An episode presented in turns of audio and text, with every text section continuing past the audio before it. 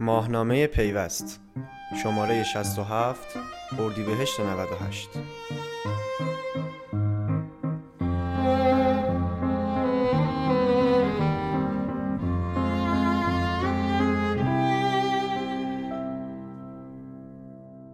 رئیس کمیته شفافیت شورای شهر تهران. الکترونیکی شدن فرایندها پیش زمینه هوشمندی است. زمانی که خبرنگار حوزه شهری بودم شورای شهر و صحن علنی آن بخش جدا نشدنی تمام هفته ها بود. 20 دقیقه زود رسیده بودم و تمام این مدت در پیاده روی مقابل ساختمان شورا طول و عرض خاطرات آن روزها را میپیمودم. بالاخره همکارم از راه رسید و برای گفتگویی که هماهنگیش بیش از یک ماه از من وقت گرفته بود خودمان را به طبقه پنجم شورای شهر رساندیم. اتاقی که تابلوی روی در آن از یک سال و نیم پیش به نام بهار آروین رئیس کمیته شفافیت شورا درآمده است. پیش از آنکه گفتگو شروع شود گفت قرار است شهردار برای بازدید بیاید و اگر چنین شود مجبور به ترک مصاحبه خواهد بود. اما خبر خوب برای ما اینکه شهردار نیامد و بهار آروین به جای انتظار یک ماهه و دوبار عقب افتادن زمان مصاحبه نه نیم ساعت که یک ساعت و نیم با ما به گفتگو نشست. شفافیت. تقریبا همه آن چیزی بود که به آن فکر می‌کرد. او در اتاقی غرق نور که در ورودی آن از بیرون باز نمی‌شد. نگران این بود که آیا پس از او کسی هست که ماراتون شفافیتی را که در شهرداری تهران به راه انداخته ادامه دهد؟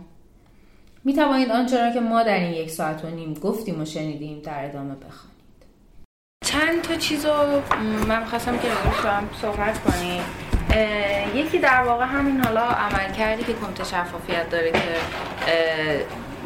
بزرگترین هدفش همین کاهش فساداییه که توی شهرداری وجود داشته و اینا. یکی این یکی هم در واقع حالا این پروژه های هوشمندسازی که شهرداری پیش می‌بره در راستای شهر هوشمند و این حالا اول راجع به اون بحث اولی قبل از عید یه پیشنهاد بازار تهاتر آنلاین داده شد که بله. یه جلسه هم گذاشتیم با آقای فرجود و اینا. این دقیقا چیه؟ چه اتفاقی توش قراره بیفته؟ و یه ذره این اینو اول راجبش حرف بزنیم. و تاثیرش توی شفافیت هم اگه بهم بگیم. بسم الله الرحمن الرحیم. ببینید شهرداری تهران با بدهکاران و طلبکارانی مواجه هست که به دلایلی که در مدیریت شهری و نقدینگی این سازمان وجود داره به صورت نقد نمی‌تونه در واقع بدهی ها و طلب های خودش رو تصفیه بکنه. هم معدیانی هستند که می‌خواهند در ازای بدهی که به شهرداری تهران دارن ملک به شهرداری تهران بدن. و خب این در حوزه ماموریتی چون شهرداری تهران هست خیلی با این موارد متعدد مواجه میشه که برای صدور پروانه. معدی معتقده که خب من الان ممکنه بخشی از هزینه صدور پروانه رو نداشته باشم ولی دو واحد ملکی رو می‌خوام به شهرداری تهران در ازای این بدم. و از اون سمت در واقع ما پیمانکاران زیادی داریم که اینها طلبکاران از شهرداری تهران و شهرداری تهران هم نقدینگی لازم رو برای پرداخت طلب این در واقع پیمانکاران نداره و اونها حاضرن در ازای طلبشون املاکی رو اگر که باشه بگیرن. راهی که در سالیان گذشته برای این در واقع تصویه بدهی ها و طلب ها با املاک یعنی با اموال حالا بگیم غیر نقد وجود داشت کارگزاری ها بودن که در واقع یک واسطه ای بودن که میمدن بین شهرداری طلبکاران و بدهکارانش. با اونها تصفیه می‌کردن یعنی هم با بدهکاران به شهرداری تهران ازشون ملک می‌گرفتن و هم میمدن طلب شهرداری تهران به پیمانکارانش رو در واقع تصفیه می‌کردن و دیگه این شهرداری تهران با این کارگزاران در واقع طرف بود و در ازای این نقدینگی هم که می‌دادن در ابتدا قرار بود کاملا به صورت غیر نقد جاهایی اگر املاکی دارن این کارگزاران در واقع بیان از شهرداری تهران پروانه بگیرن که همون بحث هولوگرام ها و بله پروانه یعنی مجوز در واقع پروانه هایی بود که داده می‌شد. که خب این متاسفانه چندین مشکل وجود داشت در این فرایندی که طراحی شده بود. یعنی مجوز ساخت می‌داد به جای بله. بدهی شهرداری به اونا. بله. قرار بود این گونه باشه. یعنی قرار بود که اینها با طلبکاران و بدهکاران شهرداری تهران اگر اولا با کسانی که از ما طلب دارن نقد تصویه کنن. یعنی پیمانکاران ما رو پدهیشون نقد بدن. از معدیان ما اگه غیر نقد می‌خوام بدن بگیرن. از شهرداری تهران هم فقط غیر نقد بگیرن. یعنی فقط مجوز صدور پروانه رو از شهرداری تهران بگیرن. خیلی موقع ها قرار بود باز بانک ها و مؤسسات مالی مجاز وارد این فرایند بشن چون یک یک دوره بانک ها بسیار وارد بازار املاک و مستقلات شدن به مجوزهای کلانی برای صدور پروانه نیاز داشتن و اونجایی بودش که میمدن. در ازای مجوزی که از شهرداری می‌خواستن اون در واقع بدهیش به پیمانکاران رو تصویه می‌کردن به صورت نقد. چون اینها بانک بودن و مؤسسات مالی بودن نقدینگی لازم رو داشتن. هدف اولیه این بود. ولی متاسفانه بعدا این هدف دچار انحراف شد. به گونه ای که در زمانی که آقای نجفی پروان در واقع بخشنامه موقت صدور در واقع ممنوعیت موقت صدور هولوگرام رو صادر کردن نقدینگی لازم در خزانه شهرداری تهران تامین نمی‌شد و اتفاقا این نقدینگی به سمت کارگزاری ها می‌رفت. یعنی دیگه این پشت چک امضا کردن اصلا اینکه معدی بیمد چک نقد به ما بده راه نمایش می‌کردن بره به کارگزار بده در حالی که اصلا قرار نبود کارگزار ما نقد از معدی چیزی بگیره. ولی متاسفانه این فرایند دیگه اینقدر دچار اشکال و انحراف شده بود که این چک می‌گرفت. مشکل دوم این بود که کارگزار وقتی که واسطه است وقتی می‌خواد از معدی ما ملک بگیره سودش در اینه که با کمترین قیمت بگیره. از اون سمت وقتی می‌خواد بدهی طلبکار ما رو تصویه کنه باز سودش اینه که از اون بدهی هی کم کنه. اگرم می‌خواد ملک بده این ملک رو با بیشترین ارزش بده. و چون حالا این طلبکار ما ممکنه واقعا دچار استیصال باشه اون معدی ما واقعا بخواد بده این دو نفر هم این وسط ضرر می‌کنن. شهرداری تهران هم سودی نمی‌بره. چه بسا که ضرر هم می‌کنه چون پیمانکاری که می‌بینه حق و زحمش اینطوری در واقع سوخت شد و کارگزار ازش کم کرد و اینها میاد از کاری که برای شهرداری تهران انجام میده کم می‌ذاره دیگه. بنابراین ما دچار ضرر زیان هم میشه بله اومدم. سلام. خب بگید من دیگه آره نه دیگه. بذارید آخه خیلی چیز میشه. بعد بگید حالا ان من در خدمتتون هستم اگه فرصت شد. آره ممنون. مرسی خودم شیخ من یا شیخ یه چیز کرد ولی. این فرایند در واقع سود کارگزار بیشی نمی‌شد ولی شهرداری تهران و اون هم طلبکاران بدهکاران دچار ضرر زیان می‌شدن. بازار آنلاین تهاتر در جهت در واقع حذف این واسطه هست. به این معناست که آقا جان ما یه سری معدی داریم که اینا می‌خوان املاک غیر نقد بدن به شهرداری تهران. یه سری هم طلبکار داریم که اینها حاضرن به هر حال غیر نقد از شهرداری تهران املاکی رو بگیرن. قانونا شهرداری تهران نمی‌تونه در این فرایند وارد بشه و همین دلیل هم به سمت کارگزاری ها رفته بود. ما به این نچستیم این واسطه لازم در عصر در واقع راه افتادن سایت های اینترنتی که کل کار واسطه گری رو کاهش, کرد، کاهش داده ما بخوایم در واقع همچنان به حضور این واسطه ها هی دامن بزنیم. به نظر می‌رسه که اگر ما یک بازار آنلاینی داشته باشیم که معدیانی که می‌خوان ملک بدن به شهرداری با طلبکارانی که می‌خوان ملک بگیرن از شهرداری اینها در مواجهه با هم قرار داده بشن قیمت در تعادلی ترین شکل ممکن تعیین میشه چون دیگه واسطه ای نیست یعنی هم اونی که می‌خواد بفروشه در واقع نمی‌ذاره خودش ضرر کنه هم پیمانکاره که ما که می‌خواد ملک برداره خیلی حاضر نمیشه زیره. و چون این بازاره یعنی چندین معدی هست و چندین در واقع این سمت هم به یه معنا متقاضی گرفتن این املاک. دیگه اون بحث انحصار و اینکه اینها چاره ای نداشته باشن به این بدن به هیچ کس دیگه هم نمی‌تونن بدن از بین میره. بنابراین قیمت در تعادلی تری شکل, شکل می‌گیره. از این جهت شهرداری تهران دوچار در واقع ضرر زیان نمیشه. اتفاقا دوچار سود هم میشه. و بحث واسطه‌گری و انحرافات و فسادی هم که پیش زمینش در اون فرایند وجود داشت دیگه هست میشه. این در مرحله تدوین نامه برای این بازار هست. چرا نامه مورد نیازه؟ به این دلیل که یه سری آسیب هایی ممکنه داشته باشه. مثلا اینکه یه هوی حجم معدیانی که بخوان ملک بدن زیاد بشه و باز خزانه شهرداری از نقد کاملا توهی بشه. ما حتما باید برای مناطق مختلف یک سقفی در عمل کرده بودجه غیر نقد بدیم. و اینجور نباشه که هر معدی اومد بنا به تقاضاش بتونه غیر نقد با شهرداری تهران حساب کنه چون شهرداری تهران به هر حال نمی‌تونه همه نیازهاشو غیر نقد پاسخ بده.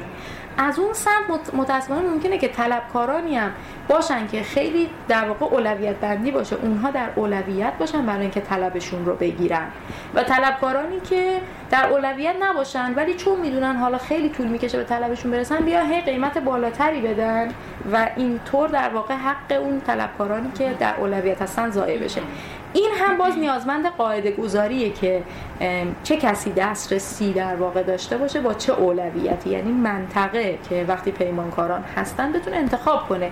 ما پیمانکارانی باشه که در واقع مثلا همین در اولویت اول پرداخت بدهیشون به شکل غیر نقد باشن. اونها امکان حضور در این در واقع بازار رو داشته باشن. حالا تا یک زمانی کلا یک قاعده گذاری نیازمند این بازار هست که و همینگم که در واقع مسئولیت ها چطوره. یعنی خب به هر حال این واحدیه که ممکنه الان پیش خرید بشه. و این چطور قراره که شهرداری تهران اینجا چقدر مسئوله اگر این فرایند بعدا دچار مشکل شد؟ چه اطلاعاتی رو الان باید هم به متقاضی هم به کسی که داره ملک میده بده؟ به لحاظ قانونی به لحاظ حقوقی که بعدا مشکل در واقع برای شهرداری تهران به وجود نیاد.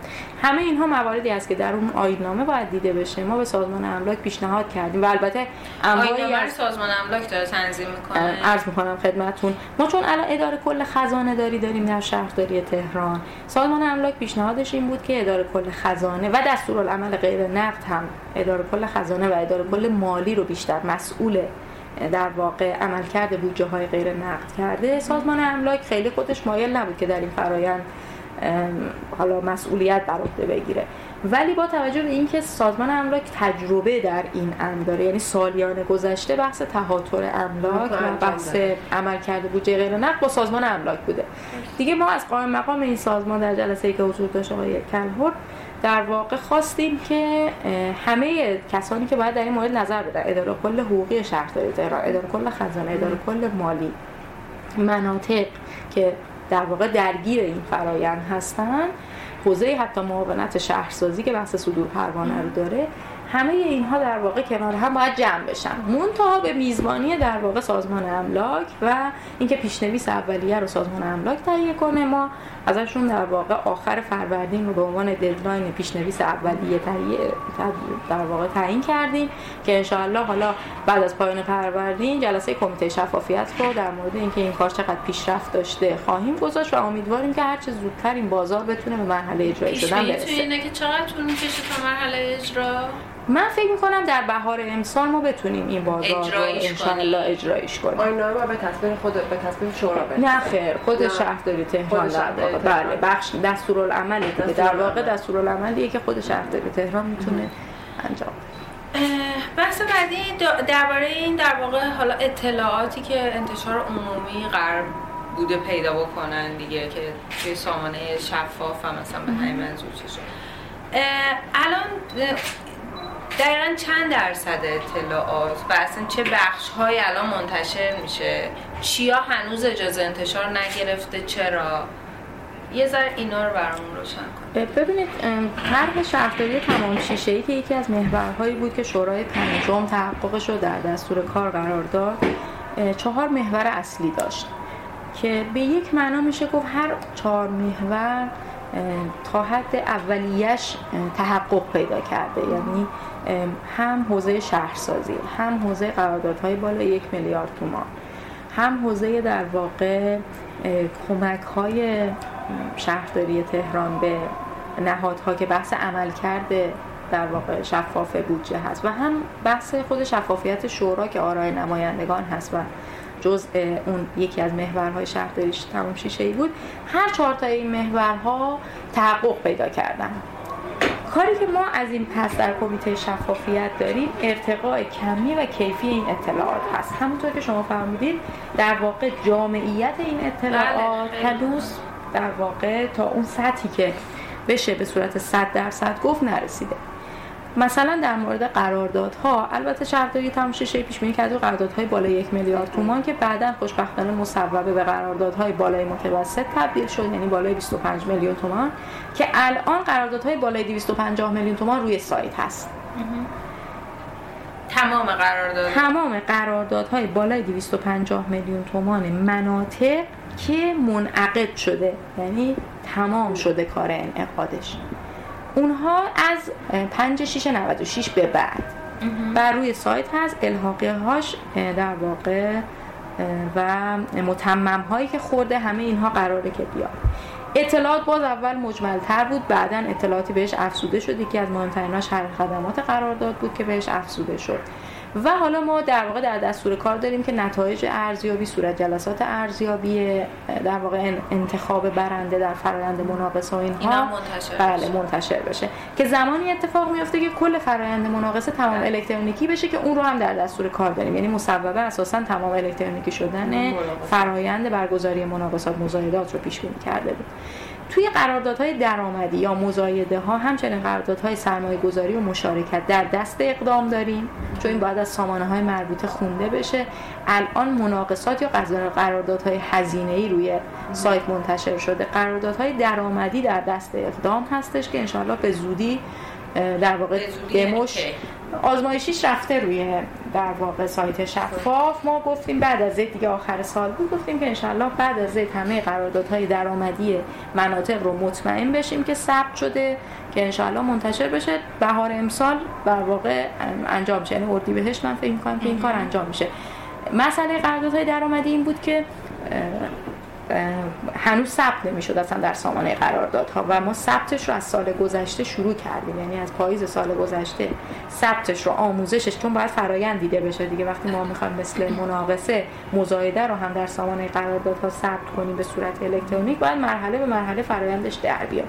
که خب این کار انجام شد. خود این استنتاج فرایند اصلی ترین مانعی هست که باعث میشه که انتشار قراردادها در سطح واحدهای تابعه به اون جامعیتی که می‌خوایم نباشه. حالا من در ادامه توضیح میدم. منتها به حال فرایندش تهیه شده به صورت آزمایشی هم روی شفاف قرار گرفته و انشاءالله بعد از یعنی در اردیبهشت امسال قراردادهای درآمدی هم روی وبسایت شفاف منتشر میشه و انواع دیگر قراردادها یعنی تهاترها سرمایه گذاری و مشارکت ها انواع قراردادها میپیونده به قراردادهای هزینه شهرداری تهران. نکته مهم اینه که ما باید مطمئن می شدیم که واقعا تمام قراردادها روی وبسایت شفاف منتشر میشه. این چطور تضمینش در واقع صادر میشه؟ من هر جا هم که هر شهرداری رفتم تجربه شهرداری تهران رو گفتم همیشه اینو گفتم که شما اول باید گلوگاه پرداخت پول برای قرارداد یا دریافتش. بنابراین قبل از سامانه قراردادها و انتشار قراردادها شما باید سامانه مالی داشته باشید که مطمئن باشید این سامانه مورد استفاده تمام واحدها قرار می‌گیره. بنابراین راه اندازی سامانه مالی یا finance که در مناطق خب در شهرهای تهران راه افتاده ولی در واحدهای تابع برخی واحدهای تابع هنوز finance ندارن. وقتی finance ندارن قراردادها رو به اصطلاح ما به صورت آفلاین وارد بله. می‌کنن. یعنی فقط دارن data entry می‌کنن بله. اطلاعات قرارداد وارد می‌کنن. وقتی اطلاعات خب ما از اینجا دیگه فقط ذی‌حساب و بازرسی و اینا رو گذاشتیم اونجا که مطمئن بشیم که همه قراردادها اطلاعاتشون هست. یعنی بهشون گفتیم تخلف بخشنامه شهردار تهرانه. ولی به صورت سیستماتیک مطمئن نیستیم. ممکن هم هست حتی بگن یک قرارداد. به صورت سیستماتیک نمی‌تونیم دیگه. ابزارهای نظارتی اونو داریم.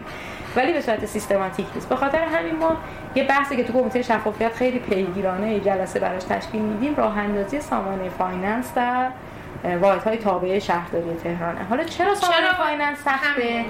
چون واحد های تابعه حوزه ماموریتشون خیلی متفاوته و کاری که با finance می‌کنن متفاوته. یعنی اصطلاحا سامانه باید برای این واحد های مختلف مناسب سازی بشه. خیلی از این سامان واحد ها سامانه های موازی رو به کار می‌برن که اون سامانه ها بیشتر جوابگوی نیازهاشون هست. مثلا شما وقتی مجموعه شهروند رو می‌بینید شهروند به عنوان یک در واقع سامانه ای که فروش درش اصله و جزئیاتی که اون فروش در واقع باید داشته باشه و اینها خیلی متفاوت است. مثلا سازمان فنی عمران ما هستش که اصلا قراردادها و کارهایی که می‌کنه متفاوته. هر کدوم اونا لذا نرم افزارهای تخصصی دارن بعضا برای بحث حسابداریشون که سامانه finance همه اون امکانات رو نداره. تدبیری که ما توی اون جاهایی که فکر در واقع سامانه مربوطه خیلی سامانه تخصصی برای اون سازمان بوده این بوده که ما یک خروجی از خروجی سیستماتیک سامانه finance از اون سامانه تخصصی اون واحد تابعه بگیره که اون اطلاعاتی که ما می‌خوایم رو حداقل داشته باشیم. حالا اگر یه سری اطلاعاتش هم دیگه تخصصی اون واحده اون اطلاعاتی که نیازمند این هستش که ما اطمینان پیدا کنیم که تمام قراردادها و تمام اعمال حسابداری اون سازمان ثبت میشه در سامانه های مربوطه در سامانه finance ثبت بشه. واحد تابع من چیا منظورته سازمان ها شرکت های وابسته به شهرداری تهران ما بین این واحد های تابع. از این جهت گام اول راه اندازی سامانه finance راه گام گا- دوم آخه راه اندازی که میگه راه اندازی شده. ولی سازمان های تابع استفاده بله دیگه. بله. من مناطق راه اندازی برای تابع واحدهای تابع ببینید توی مناطق ما کمترین مشکل رو داریم.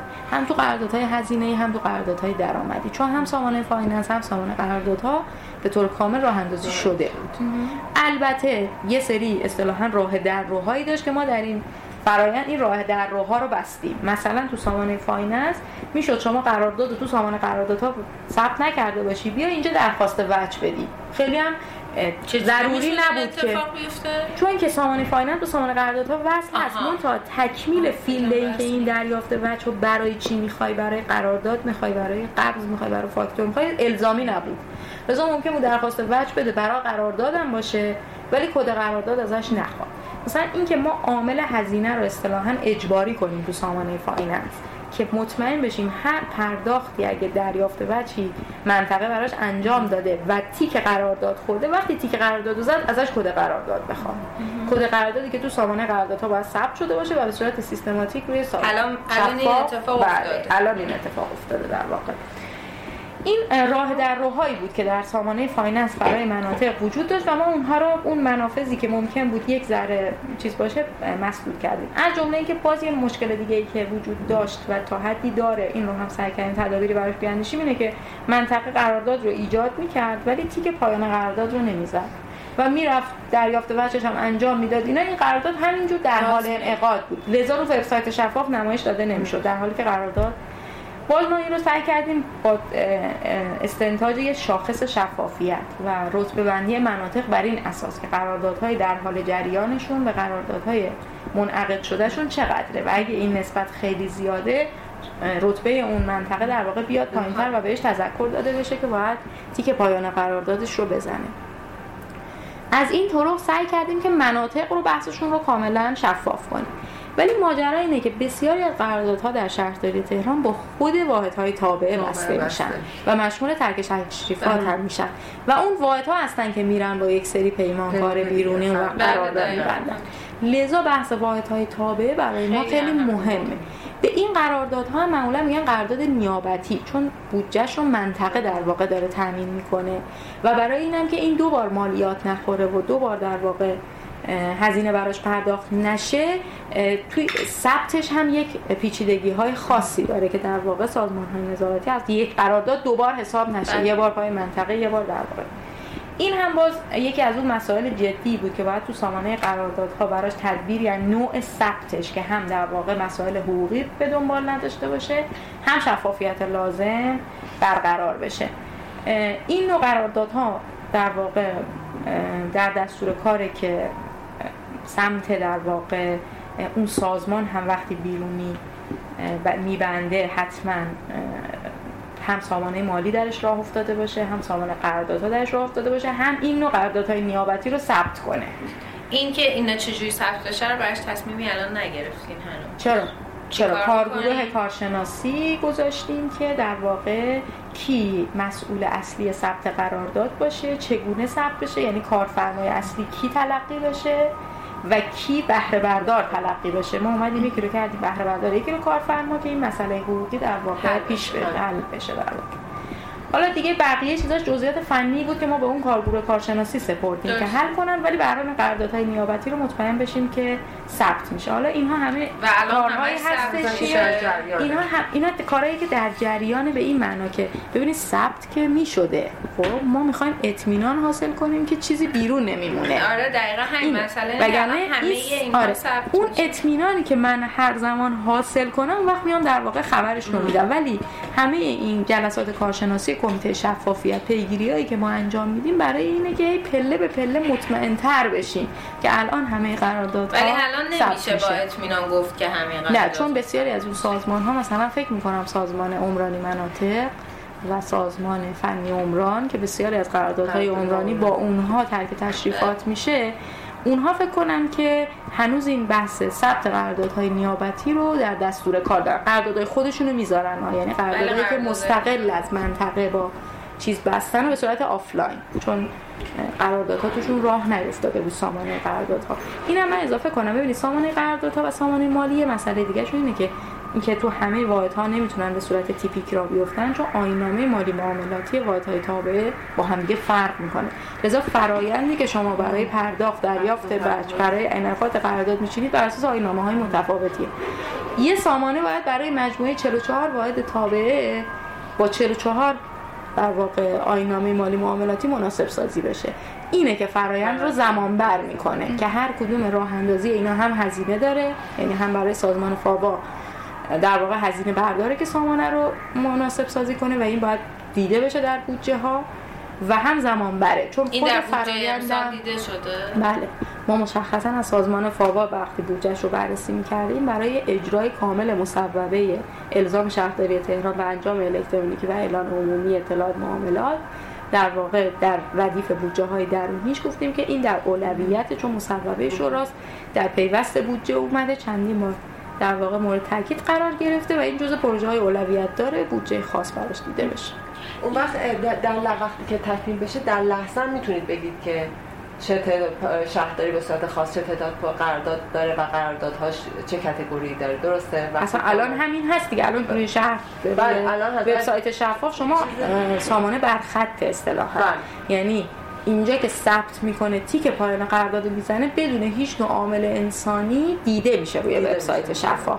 وقتی که انشالله ما بتونیم اینو به همه واحدهای تابع تسری بدیم بله میشه گفت درصد شهرداری تهران و واحدهای تابع این بار تمام قراردادها در لحظه می‌تونن دیده بشن کاتگورایز بشن. قراردادهای هزینه به صورت کامل مشخص بله. بودجه ببخشید. بودجه نویسی هم در میشه گفت شاید راحت تر بشه. بله کاملا. یعنی چون شما میشه پیش بینی کرد که چه تعداد قرارداد ما در حال اجرا داریم چه چه زمانی بله. پایان پیدا می‌کنه اینها همین الانش هم هست و باید این بحث کارشناسی تو شهرداری تهران می‌دونید این اون درونیش هنوز بوده.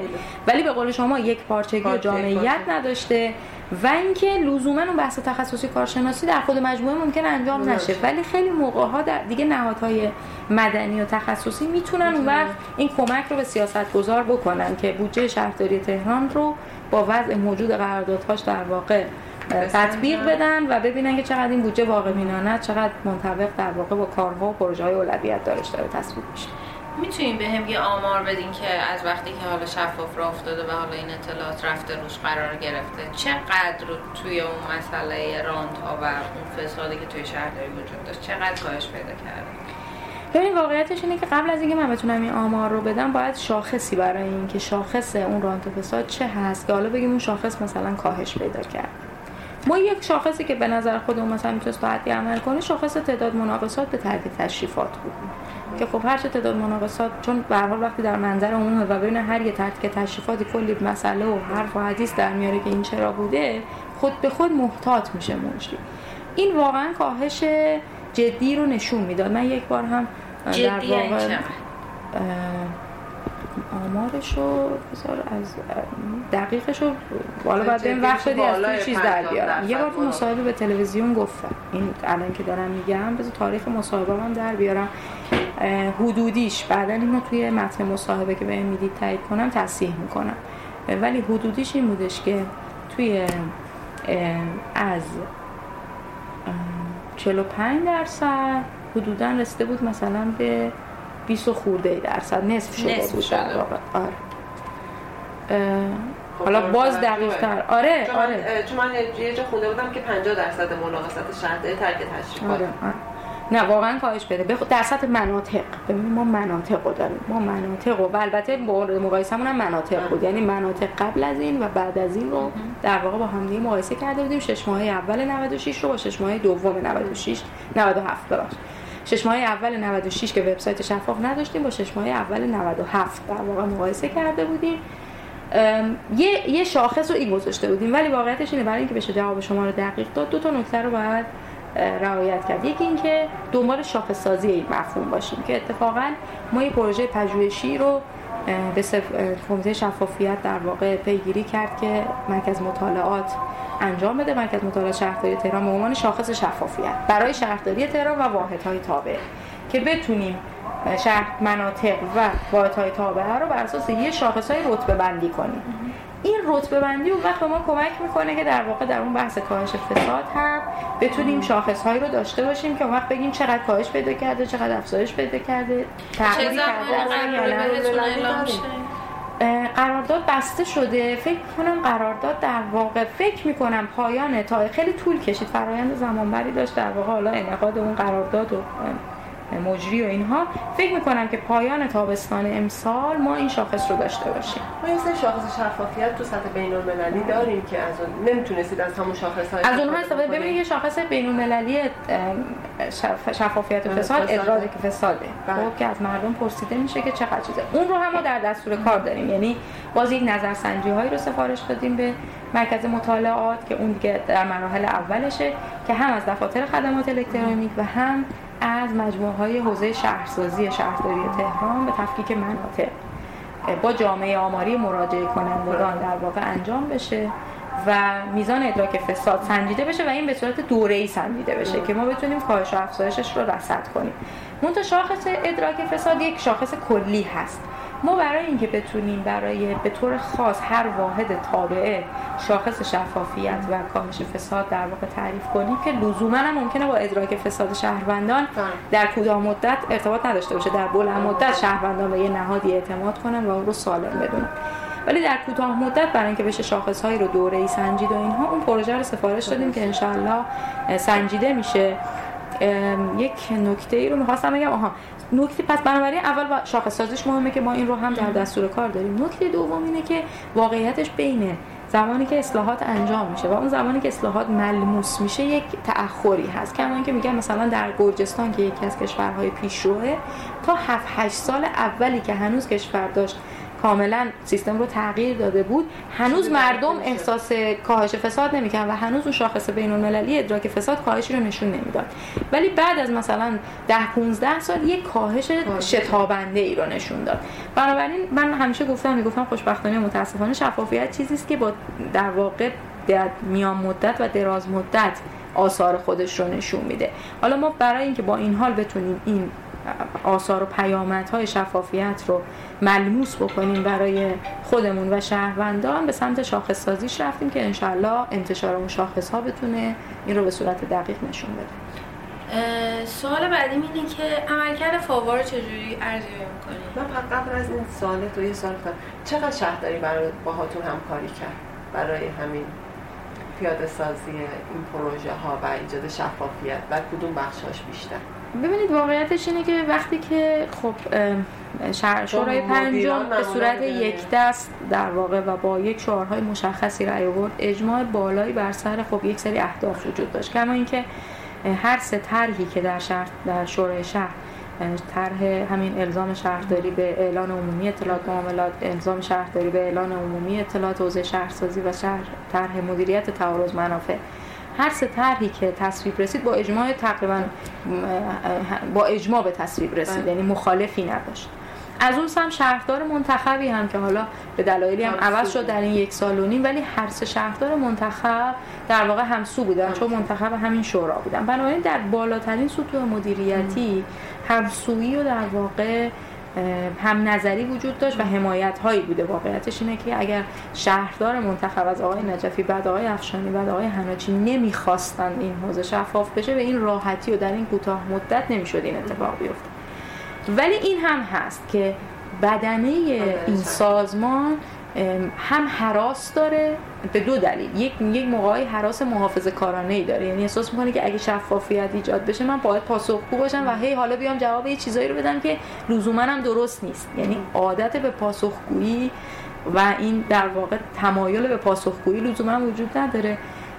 حراس از این هم که خب به هر حال یک متاسفانه تخلفات و فسادهایی هم بوده و اینها آشکار میشه اونم مزیده بر لذا شما ممکنه که در بدنه همطور که گفتم در جزئیات فنی و نیز در در واقع همکاری کردن و همراهی کردن یک مقاومت هایی رو شاهد باشید. ولی به نظرم می‌رسه که چون شفافیت از اون موضوعاتی است که خیلی مخالفت علنی نمیشه باهاش لذا تا حالا ولی تو مناطق و اینا با مشکل مواجهیم. آره دیگه ببینید مناطق هی در واقع بدنه سعی می‌کنه که این رو به سمت سوری شدن پیش بله تشریف آوردن. سلام. مرسی. خب حالا تلاش هم می‌کنم. خب بندگان خب خیلی منتظر میدن دیگه روم نمیشه. بگم کوتاه کنیم باشه باشه. ممنون متشکرم.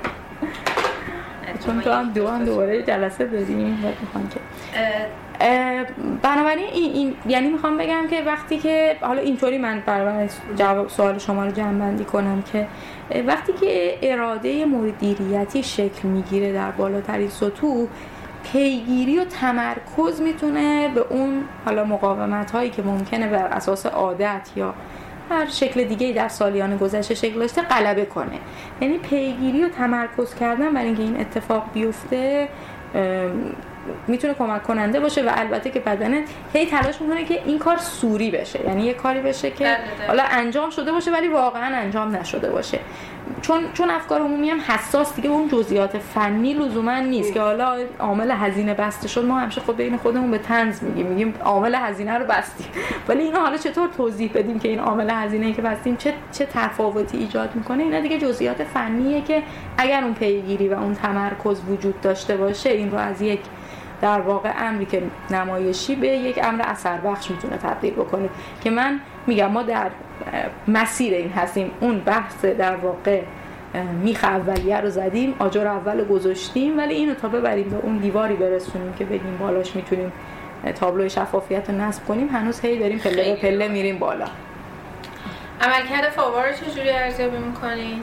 ببین فاوا دقیقا همین بحثی که من در مورد شهرداری تهران گفتم در مورد خود سازمان فاوا هم صادق یعنی شما وقتی در بالاترین سطوح خیلی مسئله ایجاد نمی‌کنه. ولی در سطوح میانی به هر حال این سازمان هم جذبی که هم افرادی که درش در واقع صورت گرفته هم مثل همه جای شهرداری تهران نیروهای مازادی داره که لزوما تخصص لازم هم در این زمینه ندارن. و خود قراردادهایی که سازمان فاوا به عنوان جایی که الکترونیک شدن فرایندها رو پی می‌گیره منعقد کرده با پیمانکاران خب در سالیان گذشته سری سامانه راه افتاده. این سامانه ها لزوما با قوی ترین پیمانکاران و متخصصان راه نیفتاده. سامانه ها ممکنه خودش ضعیف باشه. ممکنه الان پشتیبانیش خیلی ضعیف باشه ولی در این حال سامانه براش هزینه های کلانی شده. شما نمی‌تونید از دست از خارجش کنید بگید از اول بیاد. نمی‌تونید عوض کنید پیمانکار چون وقتی سامانه از ابتدا ضعیفه کسی دیگه ای نمیاد اون سامانه ضعیف رو پشتیبانیش رو بر بگیره. بنابراین خیلی مسائل توی سازمان فاوا و کندی کار وجود داره. ولی چیزی که واقعیتش باعث شده علا رقم این کندی و علا رقم این حالا ضعفی که من بیشتر ناشی از این می‌دونم که شاید حالا سالیان گذشته به حال یک چیزهایی در اولویت نبوده. این ضعف غلبه پیدا کنه همین همراهی و حالا اجماعی که در بالاترین سطوح وجود داره. و حالا ما هم تلاش کردیم بعضا یه سری مسائل بنیادی هم سازمان فاوای شهرداری تهران مثلا به عنوان این مجموعه داره. من به خود آقای فرجودم گفتم یه بار با هم صحبت کردیم که آقای سری مسائل اصلا بنیادیه. مثلا سازمان فاوا خودش نباید وارد در واقع شاید به یه معنا برنامه نویسی ها یا در واقع حالا حتی برگزاری مناقصات مزایدات اینها بشه چون این باعث میشه که از اون دید کلانی که باید داشته باشه یک پارچه بکنه این سامانه ها حاکمیت داده بکنه. یعنی اون دید کلان ما از سازمان فاوا می‌خوایم. نه اینکه در جزئیات یه سری چیزهایی وارد بشه و بعدا اون حالت انحصاری که فاوا داره خودش مسئله ساز بشه. این از مسائلی هستش که به هر حال سازمان فاوا داره. ما به سمت اینکه در واقع اصطلاحا business model سازمان فاوا رو بتونیم به گونه تغییر بدیم که کارآمدی این سازمان افزایش بده کندیش و کاهش بده. بحث های مغفول مانده در شهرداری تهران مثل حاکمیت داده رو بتونیم در واقع پیش ببریم یک صحبت هایی رو با هم کردیم و امیدواریم که حالا تحول در هر جایی سخت شد در سازمان فاوا با همه مسئولیت هایی که بر دوششه. چون واقعا یه شهرداری تهران با 66 هزار نیرو یعنی به اندازه دو سه وزارت خونه و یه سازمان فاوا. تحول در این سازمان خیلی راحت نیست ولی تلاشمون می‌کنیم که انشالله کارآمدترم بشه. اون شهر هوشمند الان خب حدود بیش از 8 ساله یا بگم تقریبا از یک دهه داره میشه. شهرداری تهران داره شعار شهر هوشمند تهران رو میده. ولی خب هنوز نمی‌تونیم به صورت کامل بگیم تهران با اینکه جزو کلان شهرهای مطرح در سطح دنیاست. هنوز جزء شهرهای هوشمند به حساب میاد. یا حتی سمی هوشمند هم نیمه هوشمند هم نیست که بگیم نیمه هوشمنده. وقت یک عالم پروژه داریم پروژه هایی که سازمان فاوا اجرا کرده. بحث حالا مایداد تهران هستش. یک پروژه دیگه هم که از قبل اجرا شده الان داره یک پارچه میشه. شما بخواید اینو امتیاز بندی کنید بگید اصلا تهران شهر هوشمنده میشه هوشمندش کرد امکان هوشمندسازی هست. و شاخص هایی که شورا برای هوشمندسازی یک شهر پیگیری می‌کنه چی می‌تونه باشه؟ من خب کانال شما رو به صورت مرتب می‌خونم توییترتون رو فالو می‌کنم ببینم چه اتفاقی داره میفته حالا تو شورا چون شما هم خوب اطلاع رسانی در این زمینه می‌کنید. ولی هنوز چیزی در این زمینه توش پیدا نکردم. به نظرم رسید هوشمندسازی تهران دغدغه شورا لاقل هنوز به نظر نمی‌رسه باشه. بارم این قصه درستی یا غلطه؟ اینکه چی چی ببینید واقعیتش نیما راجع به هوشمندسازی همون ابتدا وقتی شفاف کمیته شفافیت و شهر هوشمندتر شد باید یه تصمیم گیری می‌کردیم که هوشمندسازی رو در چه سطحی در شهرداری تهران و شهر تهران می‌خوان. واقعیتش اینه که هوشمندسازی می‌تونه وقتی که شما سامانه 137 تون هنوز باید وقتی گوشی موبایل هوشمند دارید که لوکیشن میده ولی هنوز باید زنگ بزنید و آدرس بدید و بعضا حالا یه جاهایی یه چی بعد کد پیگیری بگیرید. و از این ماجراها هوشمندسازی حتی در سطح شهرداری تهران در مورد صحبت کردن وقتی در این سطح قرار دارید ممکنه چیز حالا نمایشی مثلا تجملی باشه. ما لذا در همون ابتدا و با خود سازمان فاوا هم صحبت کردیم و خیلی این اصطلاحا برنامه استراتژیک سازمان فاوا بر ما مهم بود که شما در حوزه هوشمندسازی که اولویت خود آقای فرجود و خود شهرداران تهران هم شهر شهردار منتخبم بوده ما اینو به چه سمت و سویی می‌خوایم ببریم؟ و منظورمون از این هوشمندسازی که میگیم چیه؟ ما واقعیتش بیس اول گذاشتیم الکترونیکی شدن که لزوما هم هوشمندسازی نیست. چون این پیش زمینشه یعنی تا شما فرایندها رو الکترونیکی نکرده باشید نمی‌تونه از هوشمندسازی صحبت کنید. لذا الکترونیک کردن فرایندها برای ما بحث اول بود. بحث دوم یک پارچگی خود سامانه ها اگه شما می‌خواید از دادتون به شکل هوشمندی استفاده کنید باید این داده ها به هم لینک باشن. انبار داده داشته باشید که بتونید در واقع هوش سازمانی رو فعال کنید در واقع در این سازمان. بنابراین یک پارچگی سامانه ها الکترونیک شدن فرایندها در واقع پلتفرم های شهروندی افزایش مشارکت شهروندان یعنی رابطه شهروندان با شهرداری تهران یک طرفه نباشه بلکه بتونه دو طرفه باشه و دو طرف هم هم سرویس بده هم بتونه از اطلاعاتی که داره در واقع استفاده لازم رو بر کارهاش بکنه. اینها در واقع اولویت هایی بودش که ما بر سرش توافق کردیم. و به این سمت هم رفتیم. یعنی مثلا وقتی بحث الکترونیک شدن صدور پروانه رو ما می‌ذاریم بیس به این دلیله که هر کار دیگه ای بعد از این می‌خوایم بکنیم در حوزه این که اصلا شهر رو به صورت هوشمندی شهرسازی درش اتفاق بیفته به جای اینکه سلیقه‌ای و خلاصه چیز باشه قبل شما باید این فرایند تمام الکترونیک باشه تمام تصمیمات تمام در واقع فرایندش به صورت خودکار طی بشه و عامل انسانی درش کمترین دخالت رو داشته باشه تا بعد بتونید از دیتاش به صورت معتبری در سیاست گذاری هایی که می‌خواید انجام بدید استفاده کنید. باز یک پارچگی داده ها به یه معنا قابل استفاده کردن داده هایی که مثلا در حوزه حمل و ترافیک در شهر تهران جمع میشه ولی چون این داده روش فراوری انجام نمیشه برای بحث در واقع هوشمندسازی در حوزه املاک ترافیک که یه ضرورته خیلی مورد استفاده قرار نمی‌گیره. ما اینها در دستور کار در واقع قرار دادیم. با شما موافقم توی بحث هوشمندسازی به اون اندازه‌ای که در حوزه شفافیت در واقع شاید تاکید کردیم و تمرکز کردیم. هنوز تمرکز نکردیم. ولی این به این معنا نیست که کارها رو پیش نبردیم. ما باید کارها رو جوری پیش بردیم که این دوتا اولا همسو بشن که الکترونیک شدن فرایندها یه نقطه اشتراکی بین شفافیت و هوشمندسازی. و هم بتونیم در واقع شما نکته درستی رو گفتید. ببینید هوشمندسازی می‌تونه پروژه های متعددی باشه و بین بخشی هم هست. یعنی شما نمی‌تونید بگی سازمان فاوا بیاد تهران هوشمند کنه. معاونت امن ترافیک باید بیاد معاونت خدمات شهری باید بیاد معاونت شهرسازی باید بیاد پای کار. مدیریت دقیقاً دقیقاً. و اینکه به هر حال بودجه حالا از این معاونت ها و این حوزه های مختلف کدومش در اولویته؟ یعنی ما چی رو هوشمند بکنیم در شهر تهران؟ چون اتفاقا هیچی هوشمند نیست. شما خیلی زمینه ها دارید. اولویت بندیش برای صرف هزینه ای که می‌خواید بکنید خیلی مهمه. طبعا شما باید در جاهایی هزینه بکنید که بیشتر کمترین هزینه با بیشترین بازدهی رو داشته باشید. انجام شده؟ اولویت بندی یعنی این اولویت بندی 36 پروژه رو سازمان فاوا در واقع به عنوان پروژه های اولویت داری که میشه در حوزه های مختلف هوشمندسازی اجرا کرد در آورده. ولی خب 36 تا خودش خیلیه. یعنی شما باید مثلا سه تا پروژه اولتون رو بر سرش توافق کنید که بگید چه پروژه است و این خودش به میزان آمادگی معاونت های زیربط نهاد سیاست گذار شورا اجماع اینها نیاز داره. واقعیتش اون اولویت بندیه چون نیازمند همین تصمیم گیری خیلی جمعی تری هست. هنوز اون سه تا پروژه اولی که ما مثلا میگیم این سه اون مشخص نشده. ولی ما در کمیته شفافیت منتظر اینم نموندیم. ما اومدیم اونایی که خیلی کم هزینه است رو در دستور کار قرار دادیم. مثلا چی؟ مثلا اینکه ما دیتای حمل و نقل عمومی شهر تهران رو به صورت در واقع چیز نداریم دیگه به صورت باز نداریم. رضا مسیر یا پا خودروی شخصی رو مسیر مثلا کم چیزتر رو میدن. ولی شما نمی‌تونید اینو مقایسه کنید که الان من با اتوبوس و مترو بخوام فلانجا برسم با خودروی خب. شخصی برم چقدر فرق می‌کنه؟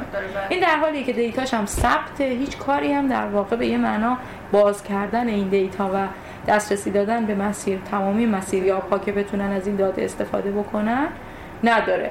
هزینه ای نداره. فقط باید در واقع شما یکم این همون فراوری روی این داده یک پارچگی این سامانه هایی که اتوبوس مترو هر کدوم برای خودشون داره. خودشون دقیقاً دیگه دقیقاً. API باز قرار شد به در واقع مسیر این مثلا در دستور کار یکی از پروژه‌ای که واقعا می‌خواستم توییتشو چون چند تا کار تو حوزه هوشمندسازی هم نقل ترافیک انجام شده دیگه مثلا شما الان با سامانه مای تهران می‌تونید بلیت متروتون رو بله. در واقع داشته و شارژ کنید. و باز این خودش چیزیه. یعنی خود سامانه مای تهران به عنوان درگاه واحد شهروندی هم به شهرداری تهران خیلی کمک می‌کنه هم به شهروندان خیلی کمک می‌کنه. ولی خب این سامانه باید خیلی یوزر فرندلی تر خیلی چابکتر از اینی که الان هست باشه. و باز این ما در درگاه واحد شهروندی یعنی زد آر این یه پروژه بزرگی هستش که فاوای شهرداری به دنبالش هست و برگزاری مناقصهش و اینا در دست انجامه که باید بیا در بیارم دیگه. خب که آره در پلتفرم واحد شهروندیه. حالا ریز چیزشو بر خودشون بهش میگن زداره پروژه‌ای که خودشون بهش میگن. حالا من باز فقط چیزشو در میارم. زمان متن چیز بهتون میدم. این پروژه در واقع پلتفرم واحد شهروندی یا درگاه واحد شهروندی رو دیگه 137 تمام فرآیند صدور پروانه هر نوع تعاملی که شهروندان با شهرداری تهران دارن از طریق این سامانه خواهد بود.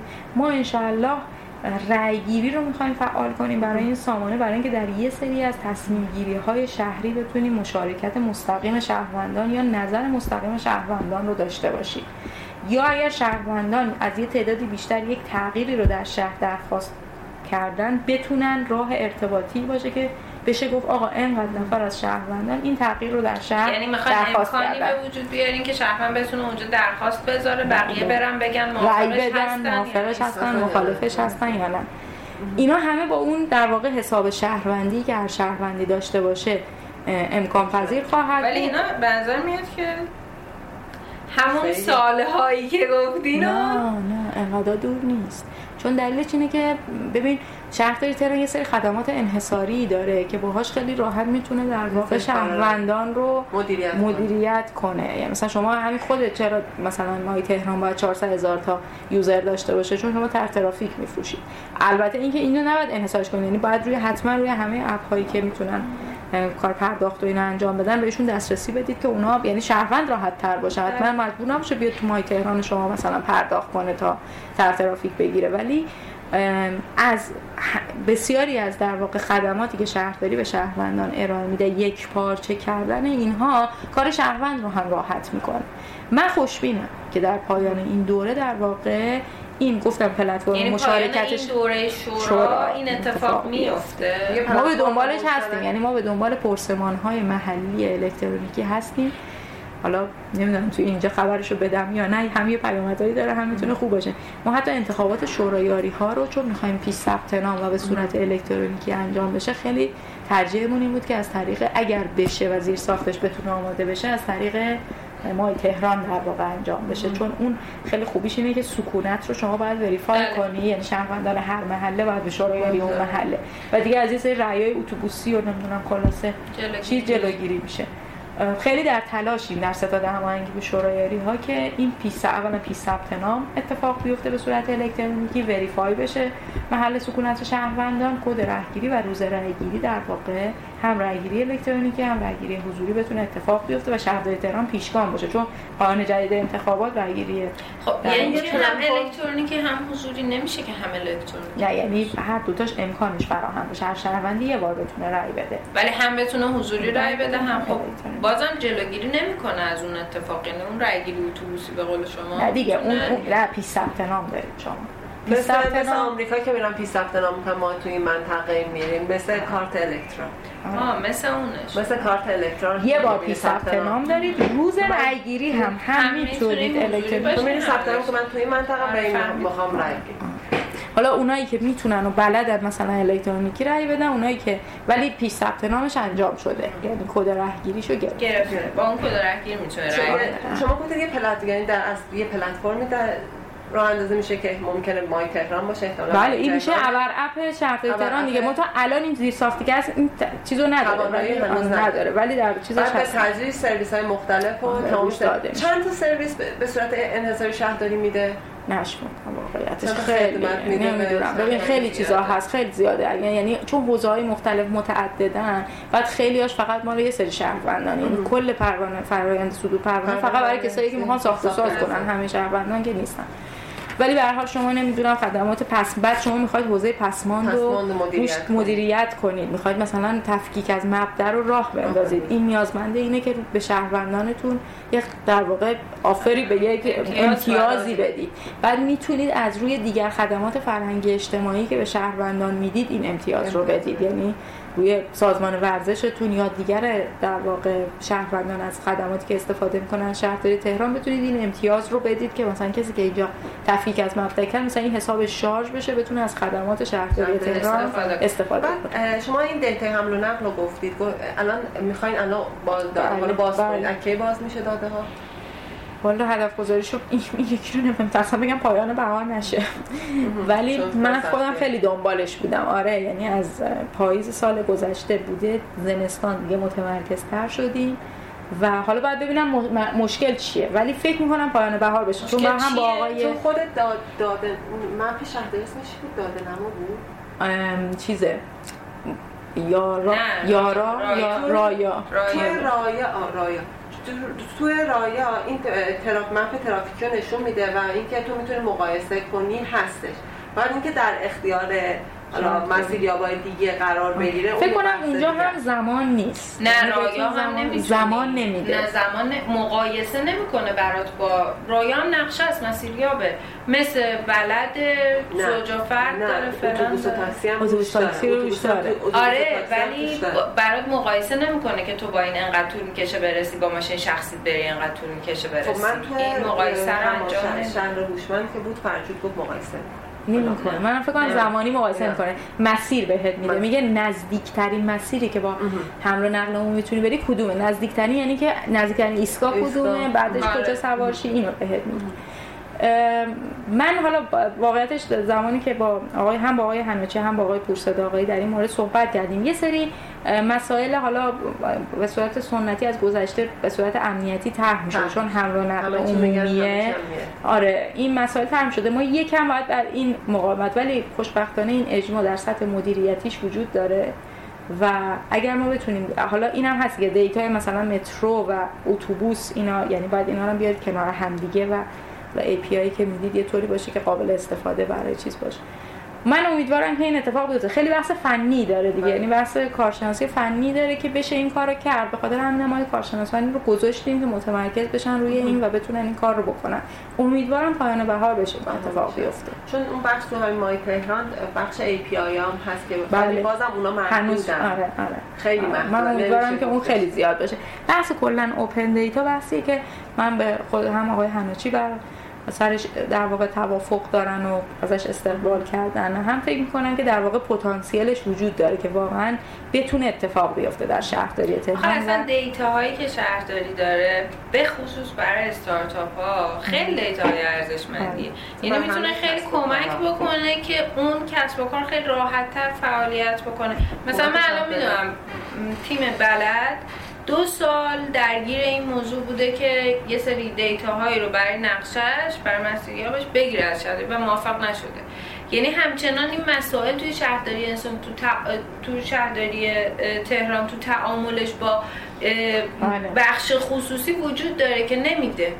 باید مثلا- متقابل باشه دیگه. ببین از اون سمتش هم هست. یعنی مثلا شما حالا نمی‌دونم تو متن بیاد یا نه ولی از این تاکسی های اینترنتی مثلا استن شهرداری تهران بهش گفته بود آقا شما این مد در مقصدی که داری خیلی به من کمک می‌کنه در مدای حمل و نقلی دیگه. یعنی شما وقتی می‌خوای که طرح جامعه حمل و نقل ترافیک بنویسی باید بدونی که آقا از کجا به کجا میرن بعد حالا اسنپ به هر حال به عنوان یکی از کسانی که بخش مهمی از حمل و نقل تهران رو دیگه الان داره انجام میده خیلی این دیتاش مهمه دیگه.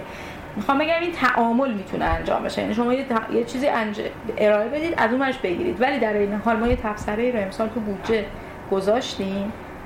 منحصرا برای همین که در واقع بحث استارتاپ ها و کسب و کارهای نوپا بتونن بیان از شهرداری تهران همین خدمات در واقع رایگانی رو دریافت کنن و از اون سمت اگه به یه سطحی از درآمد رسیدن یه سهمی رو به شهرداری تهران برگردونن.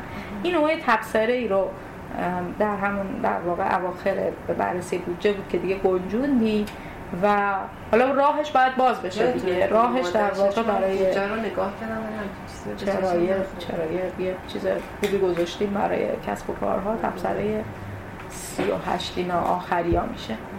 آره.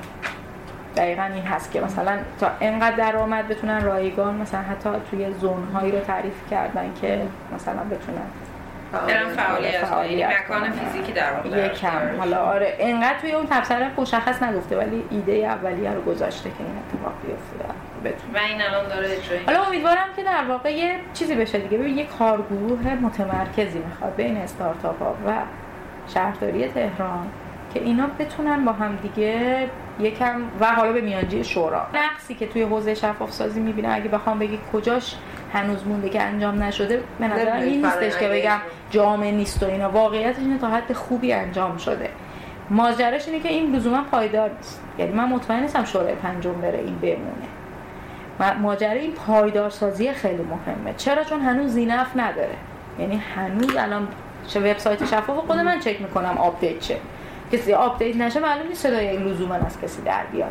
الان آرای اعضای شورا که من این همه صورت جلسات شورا رو می‌دونم حتی می‌دونم که خود مجموعه شورا هم نرفته یه بار کلیک کنه ببینه. ما مشروع مذاکرات شورا گذاشتیم. ولی خب باید یه چیز نفعی هنوز در زینفعی براش ایجاد نشده.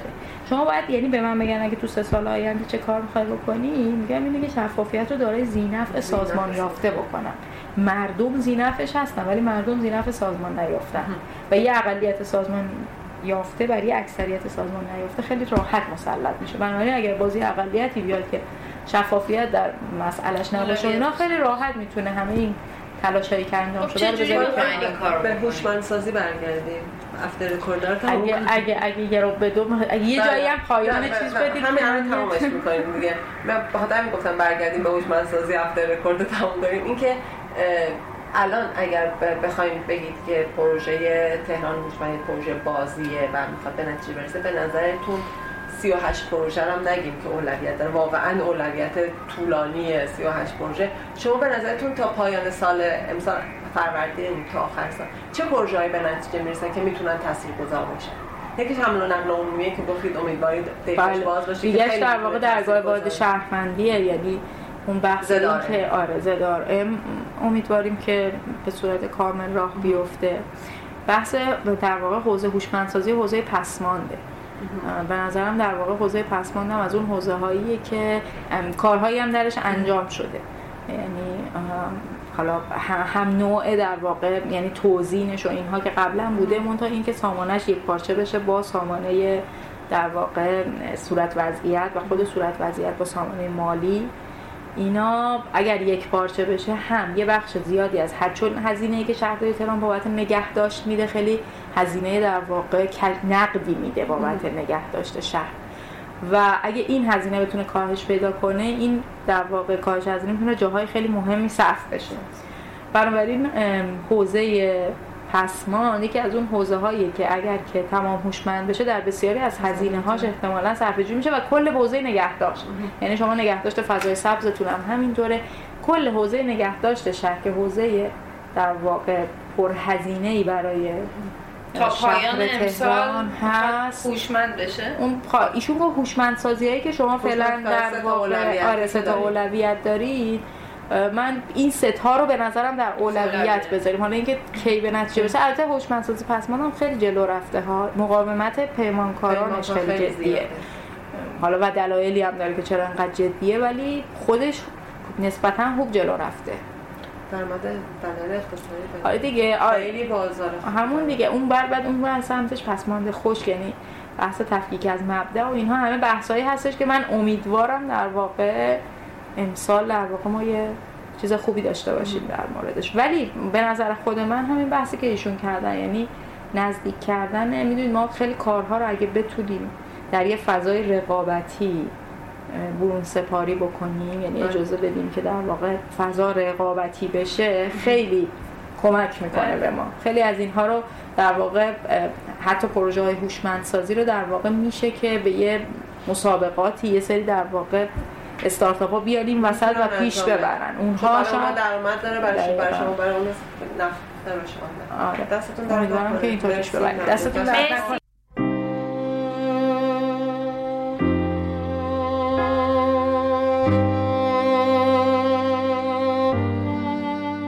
ماهنامه پیوست. شماره 67 اردیبهشت 98